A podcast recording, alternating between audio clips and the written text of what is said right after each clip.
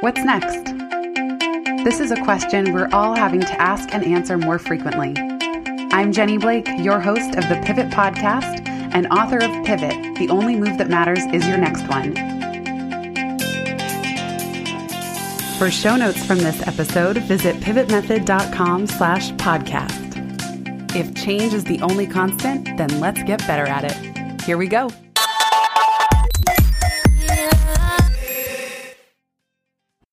Before we jump into today's show, super quick favor to ask of you. If you enjoy this conversation or any others that you've heard on Pivot Podcast, please share it with a friend. Pick one person who you think would love the conversation and send it their way. I would love to bring more amazing people like you into the fold. And if you want to further support the show, you can donate $1 an episode at patreon.com/pivot. Every little bit counts. Thank you again so much for being here. Now on to today's show. Hello, everyone. Welcome back to the Pivot Podcast. I can't even contain my excitement for today's guest. It's like Christmas 10 times over and lets me know I must be doing something right with this show if I get to have today's very special guest, Trevor Hall, on the show. Trevor, welcome. Thank you so much. Happy to be here. Thank you. I'm going to read a little bit of your bio just to give, if you're listening to this and you don't know who Trevor Hall is, please do yourself a favor and go search for his stuff on Spotify, the internet, his Kickstarter ASAP. You've been missing out till now, but it's okay. You can catch up. But for all of you who aren't aware, I'll give a quick bio. Trevor was raised on an island in South Carolina. He's a singer-songwriter who realized at a young age that music was more than just a passion. It was his life's art.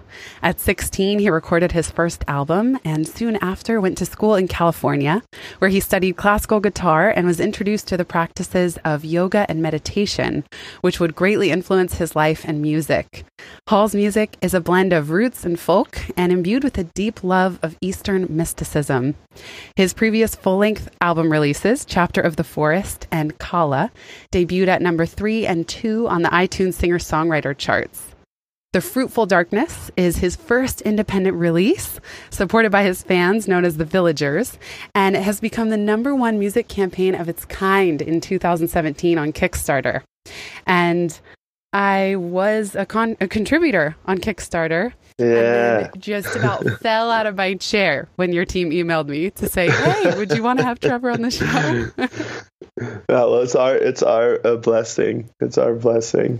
When I was preparing for this, I went and I'm like, so you and Nahko, I've listened to your music on repeat since I was in Bali in 2015, and I heard Nahko live, and then I was sitting in, maybe if you've been there, you know, Bali Buddha Cafe. Oh, yeah, I've been there before. Yeah. And I went there with Nahko. You did? Perfect. Yeah, I knew for sure you guys would have been there. Yeah. And the woman sitting across from me was like, oh, well, if you liked Nahko, you have to know about Trevor Hall.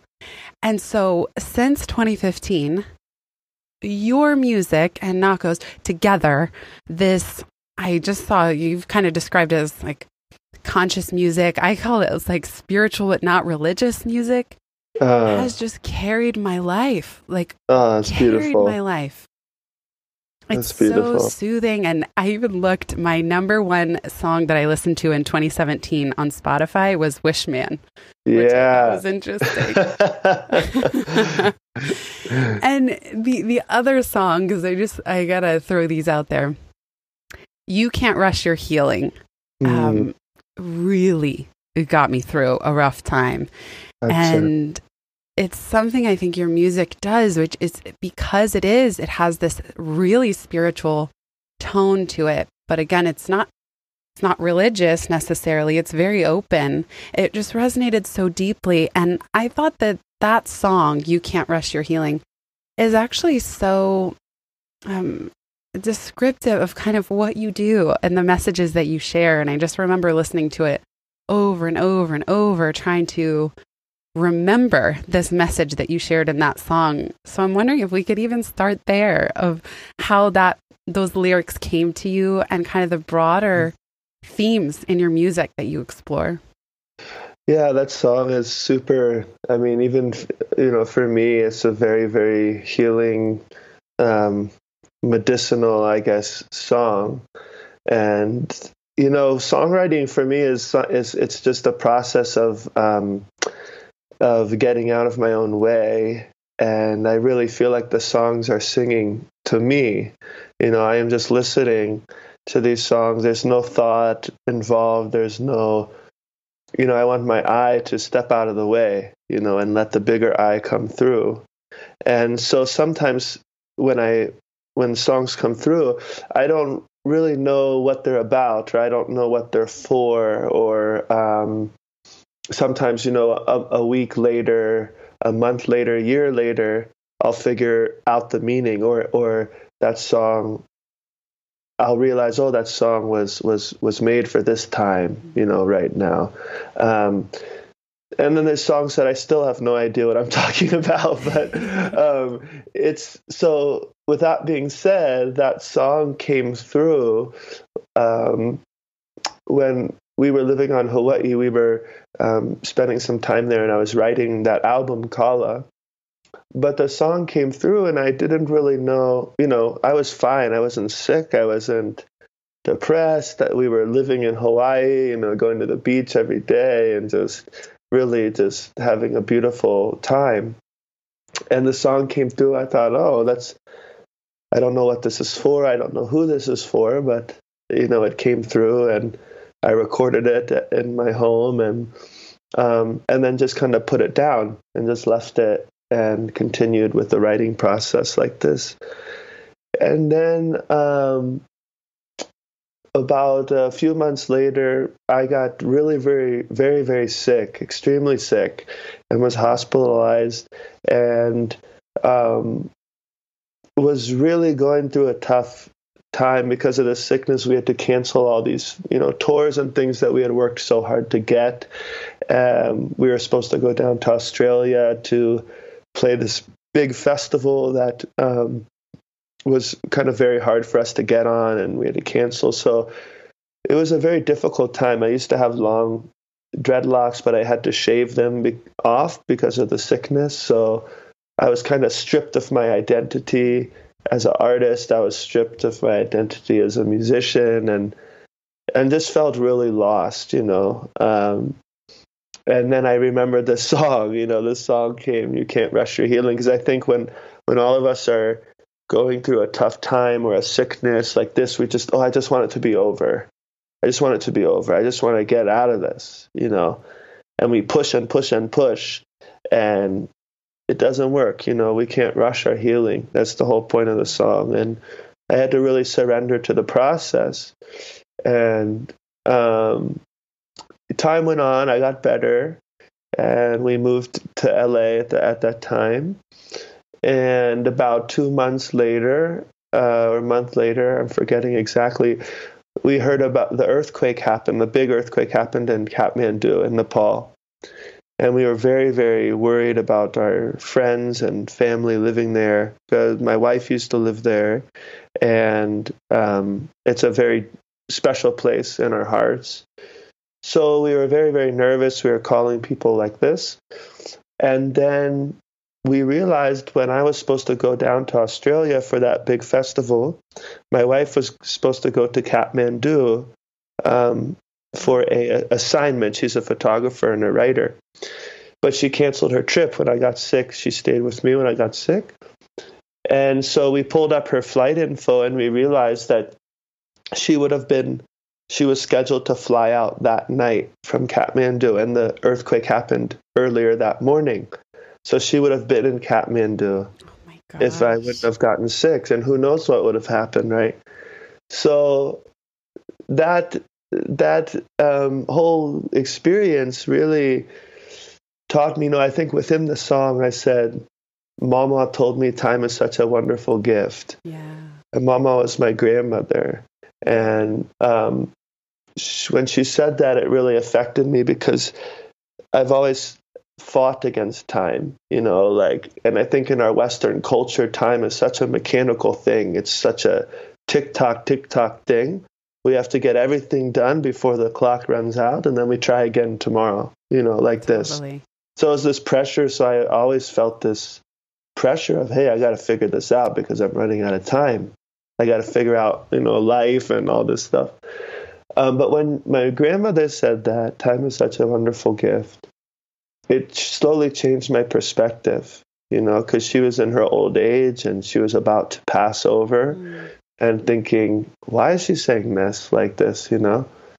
And with it kind of changed my perspective as time, not as this TikTok linear thing, but time as a spirit, as a circle, as a cycle, rather than a straight line.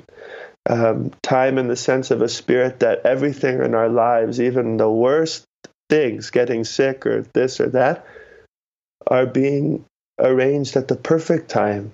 We can't even understand, you know, how perfect it all is. And if we try to rush it, we're not honoring that time spirit. You know, we're not honoring that great mother of time that knows what's best for us in each possible moment. And so that song really, and that whole experience really healed me, not just from the song, but also from my perspective on time in my life and what that means, and surrendering to the here and now, and knowing that everything is being arranged perfectly. I mean, imagine if we lived our lives that way, if everybody lived their lives that way, where they, you know, had faith in the timeline, you know, of their lives and every situation. It'd be very different. It'd be very different. So it's a practice, you know, it's an everyday practice, but that song it's a song, you know, every time I sing it, I feel like I'm singing it for the first time. And that's a good feeling. So that's there's so much beautiful stuff in what you just said. And you highlighted the line, Mama, well, she told me time is such a wonderful gift. Yeah. And the next pairing of lines I also love, which is you're not running out, you're really running in. Yeah, yeah. Oh, it slays me. And what you just said about time as a spirit, to honor it in that way as like a precious spirit that we're co-creating with, and it's not our enemy, it's not out to get us, and nor is it something that can be shoved into a box, literally a check box, a box of our life. That I just love so much of what you just said about trust and faith, and what a powerful, like for you to hear this song before you got sick, before the earthquake. I mean, wow. Yeah, and even things in my life now, you know, like I said, when I play the song, you know, I feel like I'm hearing it for the first time, and all the things that I'm pushing against, it helps me unravel and surrender and just let things happen, you know, as they're supposed to happen, you know. It's a non-resistance type of attitude.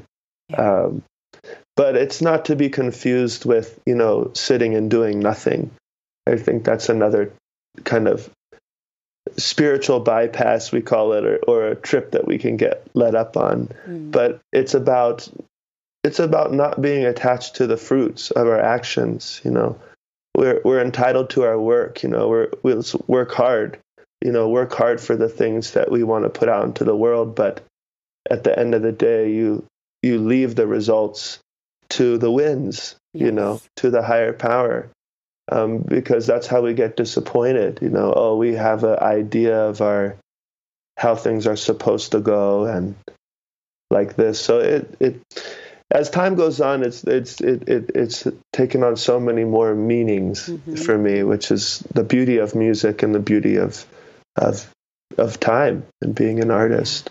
And it seems to me like I often say this about books. I read a quote somewhere that every book has a soul, and each reader who reads the book infuses it with even more life and more soul.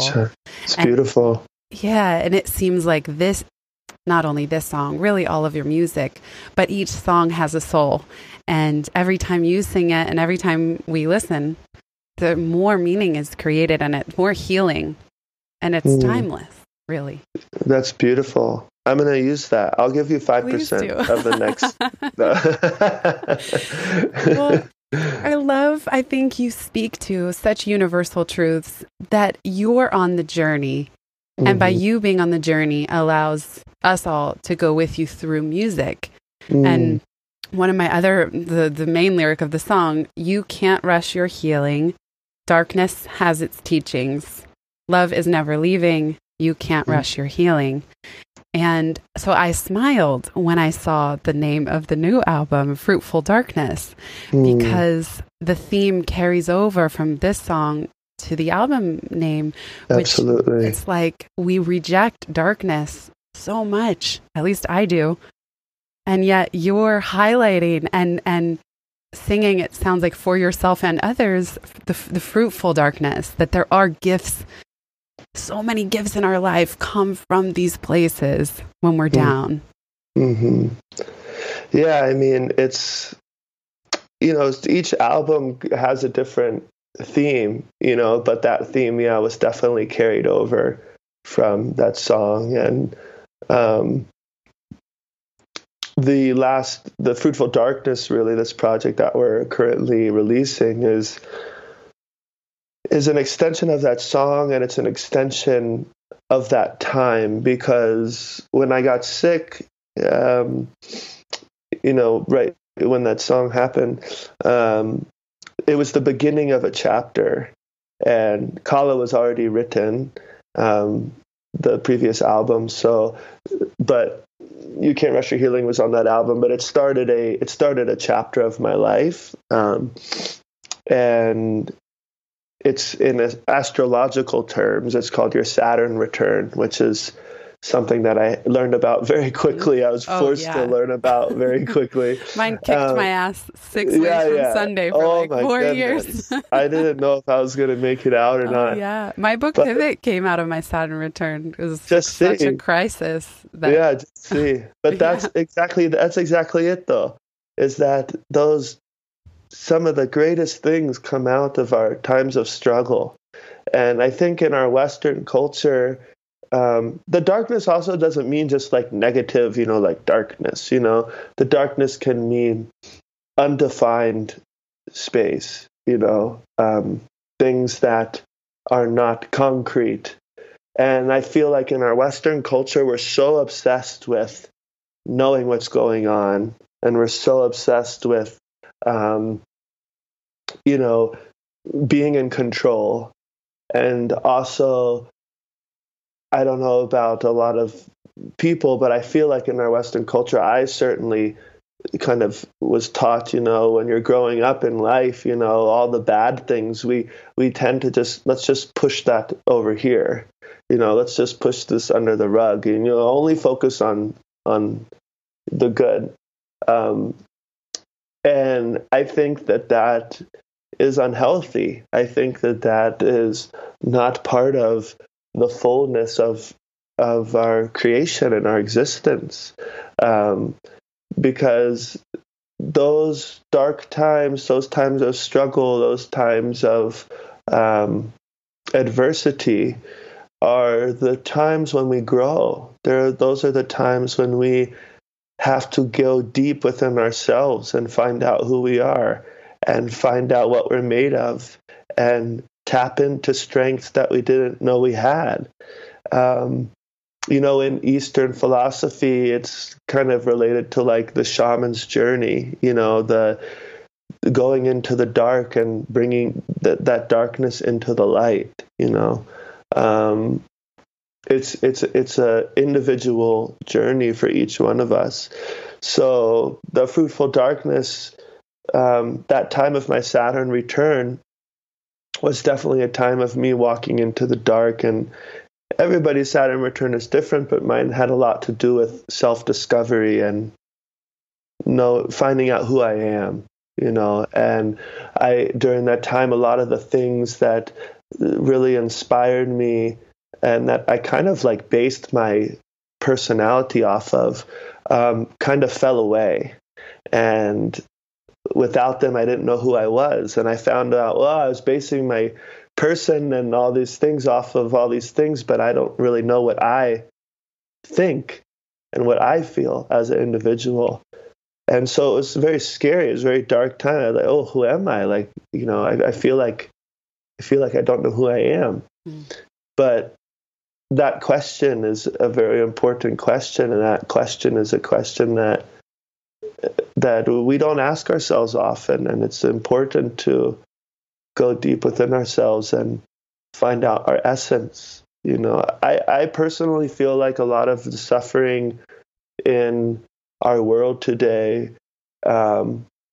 disease, sickness, whatever like this, is a result of not remembering who we are and remembering where we came from and remembering our true nature. I think we're separated from that universal heart that is our natural space within ourselves.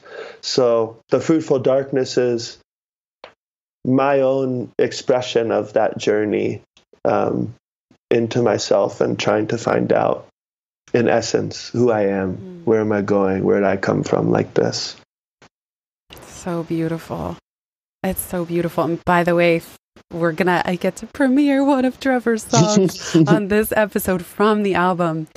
And your team sent me the choices. And of course, I just gravitated right toward the name Karma. I've been reading about past lives recently, and I'm really into it at the moment. And oh my goodness, like from the second it hit my earbuds, I was just obsessed, and I've played this on repeat. Yeah, and so please, everyone listening, listen to the end because we get to play it in full. But I love how what you just said of this. Well, a couple things. One, that darkness sometimes is the unknown. And as you were talking, I had the visual that sometimes, like when we enter a dark room or we turn the lights off quickly, we can't see at all, or just our eyes haven't adjusted. And it's very scary. But if we could sit there and sit in the unknown, then our eyes adjust. We can realize, oh, I still see everything in the house. It's just a different color. Yeah, that's beautiful. It's true. We push it away. But if we sit there, befriend the darkness, turn towards it and say, hey, you know, what can I learn from you? You know, what's up? What's going down? Our eyes will adjust. Yeah, our eyes will adjust. That's beautiful. There's a line that you share in Karma about astrology being a map of your soul. Yeah. And I really, I think I must have studied astrology in a past life or something, because similar to you, I became fascinated by it. And for anyone who's not aware, Saturn return is when you're turning 29 to 30, but it could start as early as 27 and could go till you're 33. Certainly mine's spread out. But as this phenomenon of Saturn, it has a 29-year orbital cycle and passing in your astrological chart, passing where it was when you were born, the moment you took your first breath. And Saturn is like the god Kronos. It's about time. It's about making things real. It's about restructuring and having... Oh, you're good. You know a lot. Oh, yeah. Well, so I have to ask you, in Karma, because I heard you say on a podcast you're studying astrology too. So I'm curious to hear your journey. But you said you have 3 planets in fire and 5 in water. Is that true? Oh, that's... Well, you picked up on it because not everybody knows what I'm talking about. Yeah, that's true. Wow. I say it in the song, 3 in fire, 5 in water. Yeah. Wow. So I'm all fire water. I don't really have any air or any earth. Can you share your sun, moon, and rising? Yeah, absolutely. But I wanted to say it's funny that you picked that song, because that song is, we'll get into this obviously, but astrology being the main inspiration behind this album and astrology being kind of the main tool that helped guide me through this difficult time. Karma was the song that I wrote after my kind of first couple readings. It was very much inspired by astrology and my chart and my person and that's when I was really kind of opening up that door and being like, whoa, this is amazing. I'm really into this. And what's wild is in You Can't Rush Your Healing, not to keep coming back, but you say Saturn keeps returning, or Saturn is returning. Yeah. It's like, but I didn't know at that time. I didn't fully understand what Saturn return was. That's so wild. You it was almost like a forecast of what to come. Yeah, you were on it. You just hadn't dove in yet. Yeah. So continue. So interesting about this album being a reflection of that study. Yeah. So I have 3 planets in fire and 5 in water. So even though I'm a Sagittarius sun and Sagittarius rising, and my moon is in Libra. Oh. So even though I am Sagittarius, though, I have, like I said, 5 planets in water. So I almost identify more with the water part of me, than the fire. Mm. So it's interesting. But well, and you have your Libra as an air sign, so your moon is My moon is an air sign, and then I only have Neptune and Earth, which doesn't really count because Neptune's so out there. So I'm kind of I'm hot and cold. I'm hot and cold for sure. Sometimes I'm ready to go be out, and the next moment I'm reclusive and need to be alone and cleanse my, psychic field, so to say. But it's funny you picked up on that. I do say that in Karma, 3 in fire, 5 in water. Don't you find it reassuring to have this blueprint? When you got your first readings, were you having the same moments I did?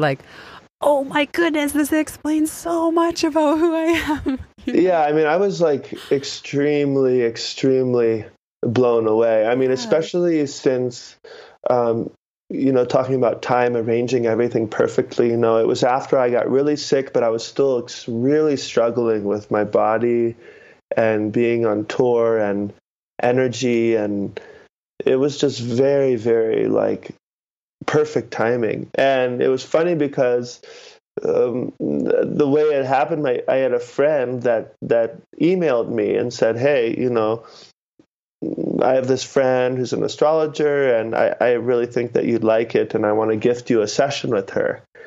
And I was like, oh God, I don't want to do this shit. I'm a spiritual guy, but I don't like any woo-woo stuff, and my preconception, of astrology was it's a little out there, in 7 years you're going to experience a good time. I'm like, I don't need to know all this, But I was like, oh, my friend, it's a gift. I don't want to be rude. I'll do it. And when the astrologer called, Deborah Silverman, she's become our godmother now. But she explained everything to me in such a grounded, practical way, and really brought it into, how I act and why I act certain ways and what I need to learn from and what do I need to cultivate in this life like this. But, she didn't know anything really about me, and she just blew my mind out of the water. And from there, it just started. I was just I need to learn more about this. So I ended up taking her courses and learned a lot about astrology myself. And now I do people's charts, and I love, so cool. It's become a very, very big hobby of mine, but astrology. It was the tool to get through this time was just incredible. It was crazy. I felt the exact same way. And funny, my teacher of astrology, Jennifer Racioppi, studies with Deborah. So they're connected in that way. Yeah. Very small world. Yeah. I almost started an astrology podcast at the same time as this one with Jen. And I was doing Career Cosmos. I would look at someone's chart and try and understand their strengths that were hidden. Wow. Right, and it's just really fun. I wasn't, believe me, I felt the same as you. I was so skeptical. Right. But then as I started pulling charts for almost 100 people total so far, I'd say, because it's a hobby for me. They're spot on. And I could know things about people, and I could cut right to the chase of pinpointing, like in my line of work, what kind of work they might want to do or what kind of projects would be the best fit. Right, so, right. And then there is so much healing as well for me. So much healing happened from your music and seeing, wow, no wonder this area of my life has felt so difficult. Right, I have a lot of karma here where I have a thing and I'm working on it, but it's right there in the chart. Right. Yeah, it's the stars don't lie. Don't lie. Yeah. One thing you mentioned that I want to ask you about, you said, fire and water, you can be hot and cold, or even water is very tranquil and deep. You have this interesting line of work that I can only even relate on a fractional level, but where you are a spiritual person, and I would imagine listening and getting guidance is a solo activity. And yet you go on tour, and I don't know how you have the energy. Like, I know you probably get a lot of energy from the thousands of people, but how do you manage that balance, both being on tour and not on tour? And then when you're on tour, there's so much energy that all eyes are on you on stage. It's just a lot to hold. And I'm curious how you stay grounded and physically well, emotionally, even spiritually, when you're on one of those big tour circuits. Yeah, I don't know. I mean, it's still, I've been doing it for, 15 years.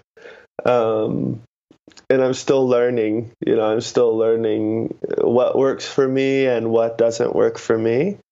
But, being on tour it's a rhythm, there's a rhythm to it. And there's also a rhythm with being at home.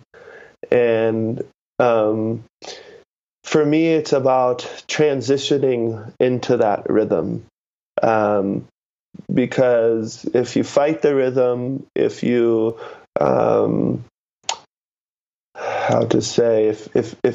stuck in, if I go out on tour, but I'm stuck in the being at home rhythm, they don't line up. It doesn't work. So part of it is just transitioning well into that rhythm, because I've going out on tour, and I think you can use this for any area of your life. I sometimes, I'd go, I'd be like, okay, I'm going to be like really good this tour. I'm going to like exercise every single day, and I'm going to like not watch any TV at night so I can go to bed early. And then you get on tour and you find that those things aren't happening. Right. And you get frustrated, and then you're like, oh, it's not going like how I planned it, and then that takes energy. You're stressed and this, because you're trying to hold a thing. I found that doesn't work for me. What works for me is going with the flow. And I think that's one of the, as cliche as it sounds, that's one of the lessons of the road. That's one of the lessons of traveling and exploring, is surrendering to the journey. And even though I've been doing it for 15 years, every tour is different, and every tour has its highs and every tour has its challenges. Of course, there are those things that keep me, that are non-negotiable contract, with myself. Like every morning when I wake up, no matter what, I sit, no matter what. How long do you sit for? It doesn't matter. It can be 10 minutes. It can be an hour, depending on how much time we have. But I always get up. First thing I do, I take a shower, even if I showered the night before. It's just a ritual. You have to have the consistency. I take a shower and I sit. And I do at least, the least bit of practice I do, and then continue, right? Those types of things I keep, and I think those things are the things that help keep me grounded. But, like you said, there are those nights, where it's like, man, I'm just not in the mood. I'm not in the mood to, like, be in front of a bunch of people. I'm not in the mood to like talk, mm-hmm. you know, and but you have to do it. And I like that about it because, you know, it's like it helps you be unattached to how you're feeling. You know, sometimes it's like, you know, you have to just let go and just do it. Because mm-hmm. if you fight it, you know, it fights back, and it's just part of it. And you have to know, okay, this is this time right now I'm in, this is this type of time I'm supposed to be out. I'm supposed to be in my fire. I'm supposed to be, you know, doing this, and the time will come for me to be in my water. But right now, Spirit has me here. So be here and do it. Yeah. You know, it's kind of, it helps me get into my North Node, in, as they say, my Aries, you know, my warrior. I have to just do it. Love it. What house is your North Node in? Sorry, North everyone. Node is Aries. It's in Aries in the fourth house, which is our emotions. It's ruled by Cancer. So I'm really called to just be a warrior in my emotions and not let them take me over, and be direct in my emotions too, speak my truth and just do it, mm-hmm. you know? So maybe Nike should sponsor me. Just totally, right. Totally. Well, also it strikes me if the fourth house is like also home, it's like right. You're creating home wherever you go, like home on the road, because your Aries is strong. Yeah. It's a leader, and you just absolutely must be good at that by now. Yeah, I don't know that I wouldn't go that far, but I'm still learning. I love the idea of, man, there's a great book that Jen told me about, The Four Elements in Astrology. And you read, if you haven't read it, you'll love it. And you read about astrology through the lens of the four elements. Yeah, it's so wild. And I love what you're saying. Even if someone listening, you don't know about astrology, to just say, embrace your fire, or you'll right. have time for the water, the calm. And you right. can even bring in these elements in a literal sense to kind of activate them. And yeah, it's really wonderful. Deb has a book called The Missing Element, where she helps you identify what your missing element is. You know, that's one of her her main teachings in her astrology, is saying, you know, is when we read charts and when you look at your person, what's your missing element? What do you need to cultivate? You know, so it's very similar to that. She explains the four elements, and it's very fascinating. It's just so fascinating. Yeah. So I don't have a lot of fire, so I'm friends with all Sagittarians. Oh, good. Well, we're good. I love good Sagittarians. Friends. Yeah. Yeah. And I'm a Libra. I'm a Libra with the Scorpio moon. Good. Yeah. Oh, good. Good. So I have a lot of friends that have either a Libra moon, but by the time December comes, it's everybody's birthday, like everyone in my life. Wow, that's so funny. Yeah, that's so funny. Yeah, I love what you said about your practices, and so I'm curious how that relates to. I love what you said about hearing songs, that they kind of imprint for you. Yeah, I'm curious, is that happening all the time, or do you go through phases, and then do you hear the melody mm-hmm. and the lyrics, or is it one or the other, and then you add the other piece? Well, to answer the first part, it definitely doesn't happen all the time. And that's another lesson of patience, you know, because when I try to force it out, it just never works, you know. There can be a long period of time that goes by where I don't write anything, you know. And then there can be a period of like a week where it's just like on fire, you know, and it's just when it comes, I just have to drop everything else and just honor it and go with it. You know, that's my duty. And the second part, I don't really have like a formula, you could say. You know, like I don't have to be like, the only kind of prerequisite is I have to be alone. Mm. I have to be nobody around. I have to be in either a room or the house or a hotel room or outside where it's just not even any like psychic interference. Or else I can't really like concentrate. And But I can be anywhere. Like I said, it doesn't have to be, I don't have to be like in this gorgeous, like amazing place. Like I can be in like a Motel 6 or like Holiday Inn, you know, mm-hmm. and the song will come through. But usually it's a melody that comes forth. And I have a little bit of like synesthesia. So music and sound, and they provide color for me, and that color provides a mood. So usually the music that comes through will provide a certain color, and that color, the mood, and mood obviously affects the words. And but I try not to, it's just very hard to explain. I try not to just analyze, think anything. Does this make sense? Does this not make sense? No. I just let it flow. And sometimes it comes together and sometimes it doesn't. But that's just how I do it. And that's the process. It's so special to hear you talk about that, and the fact that you don't always know what the lyrics mean. Like, I think that's very encouraging for any of us doing creative work, that you might not know at the moment that you get the downloads what it means or what to do with it. And yet that you trust that process so completely that you capture it and work with it. And then, man, then the songs then take off from there.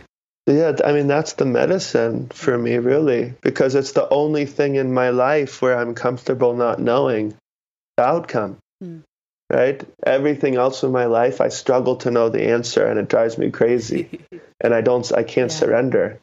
But when the process happens, the musical process happens, surrender comes of its own, and I don't have to try, I don't have to force, and that's the medicine. That space is the medicine, and it's the reminder.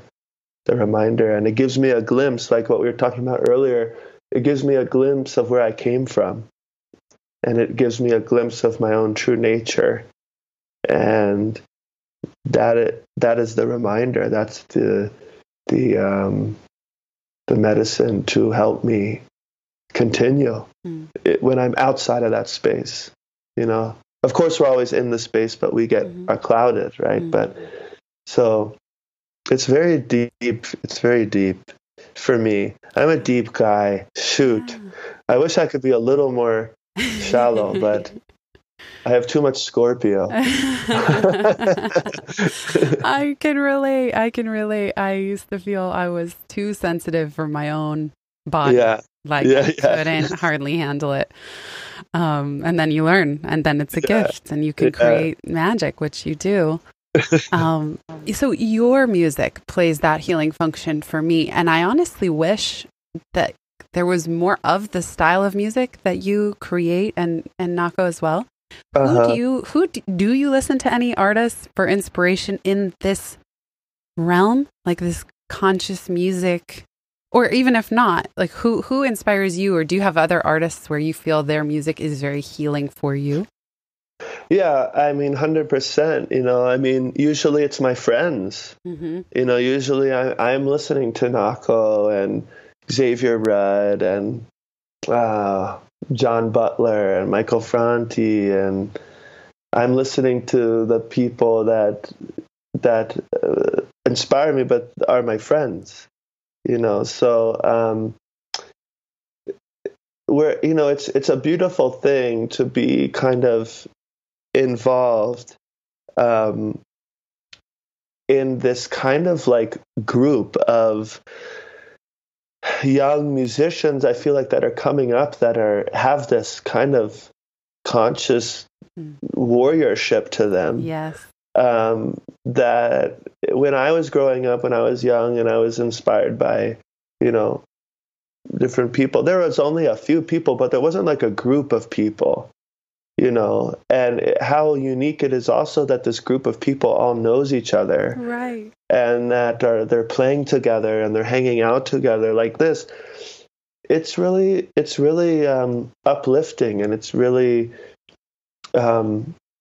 exciting to see like where it's gonna go, and what we're gonna do in this lifetime, you know, with our, I just feel lucky to be a part of the group, you know, and it's not like a group, you know, that you have to join. That's the most beautiful thing. It's not like we have a membership and you have to like pay. So, you know, and it's not like we even, let's form a group, you know, it was the Great Spirit's organization, you know, and it will continue to be, you know, built and going forward. It's just, yeah, it's exciting just to see how everything is going to unfold, you know. One of my mentors, Penny Pierce, she would call it your soul group. Yeah, I mean, it's definitely how it feels. Yeah, you guys have come together for this shared purpose and evolution and support and community, and the ripple effect that goes outward to then everyone that you interact with. Yeah, is so incredible. Yeah, it's really quite amazing. So we're almost out of time, which is very sad. But before we preview Karma, I would love if you could just share. So The Fruitful Darkness is your first independent release, which is so exciting. Very exciting. Yeah, I would love for you to just tell us why you chose to go independent and how we can support you, because I'm certainly happy to, and I hope everyone listening is as well. So just let us know.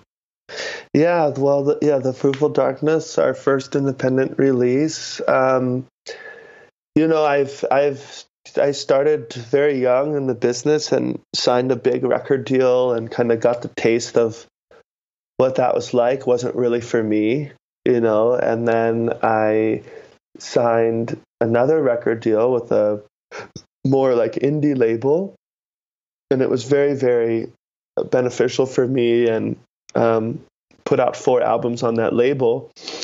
But then, you know, the music industry is changing so much. And I really wanted to do things my own way and not have anybody else tell me, you know, I could or couldn't do that.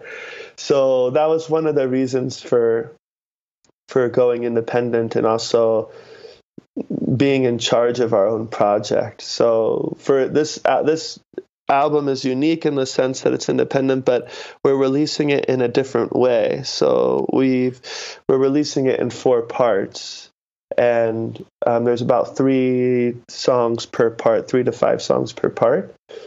And I wanted to do it this way because, you know, when in the past when I've made a record, you know, there's like 12, 13 songs on an album. You know, a lot of those songs get lost. A lot of people don't make it through the whole album, or, you know, one song overshadows another song, and that story just gets lost. And I didn't want that to happen. So I wanted to take it in little bits. I wanted to make sure our listeners and everybody were able to really digest each song before moving on to the next song. And that's why we broke it up into 3 songs per part. And the other reason is because, you know, when we release an album, like a real album, a big album, all at one time, you know, the buzz, the hype, I guess, the meditation is there for a couple months, and then, you know, we're on to the next thing. And I wanted to have a longer conversation. So that's why we spaced it out over the course of several months.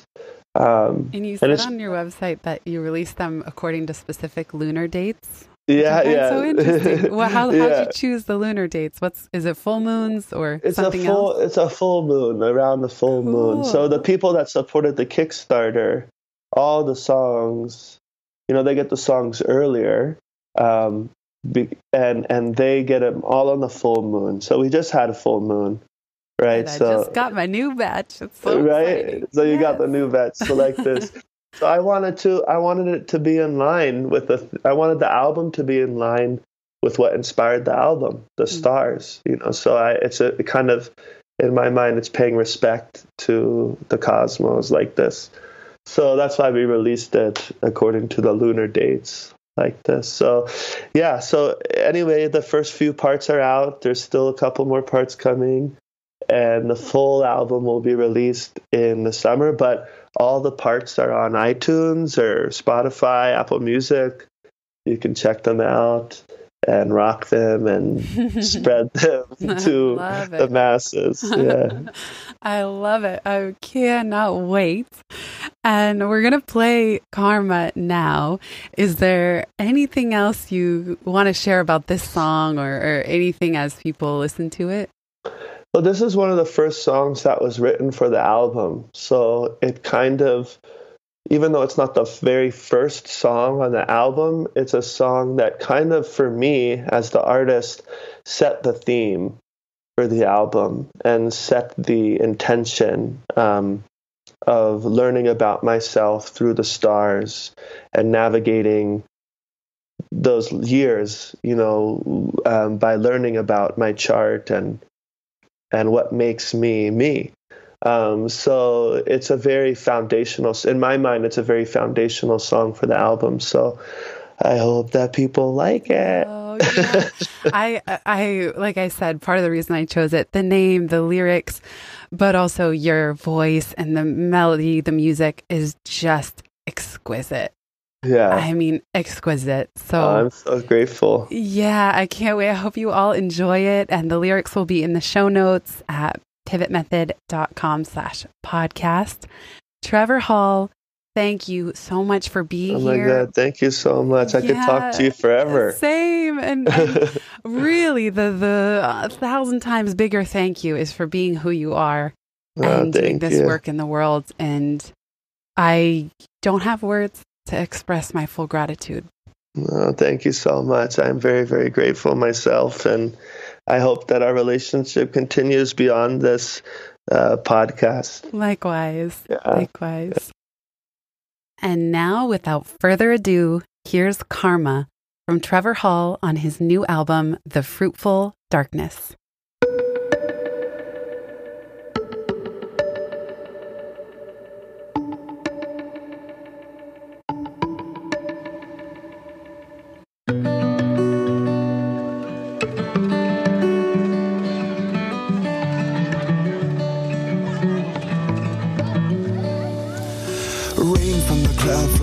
My mouth, yeah. Rivers and streams made of all my doubts. Looking everywhere but the here and now, yeah. All these storms coming back around, oh yeah. 3 in fire, 5 in water, yeah. 1 like a son, 1 like a daughter. Gotta break that cycle, break it strong. This been going on way too long. Being human, so confusing. Some winning, sometime losing. Karma, you got me thinking again of all this virtue and sin that's going round and round. And karma, now as your cycle returns between the sky and the earth, it's nice to meet you again.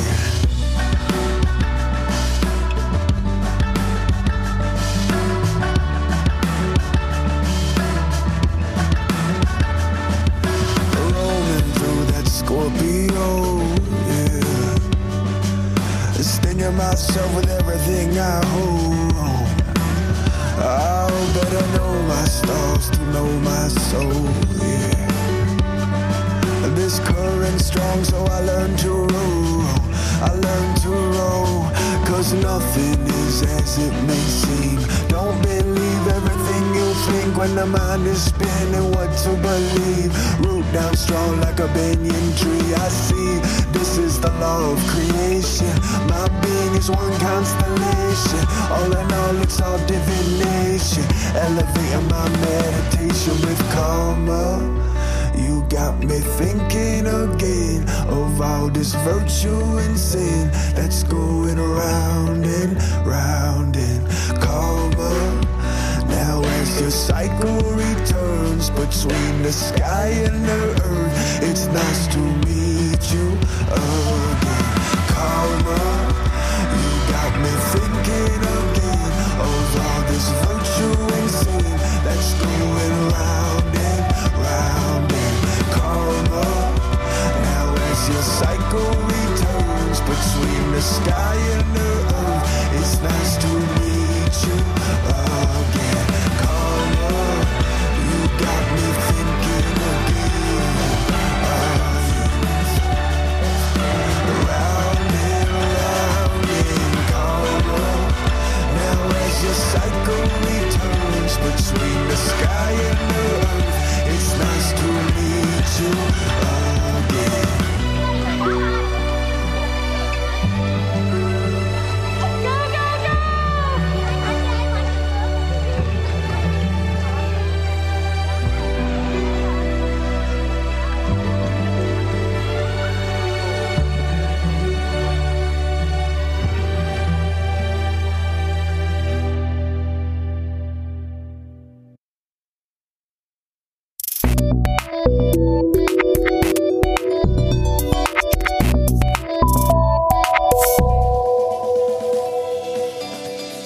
Thanks so much for listening to this episode of the Pivot Podcast. Make sure you don't miss an episode or my insider tips and templates by signing up for Pivot List, a curated twice-monthly newsletter where I share the inside scoop on what I'm reading, watching, listening to, and the latest tools I'm geeking out on.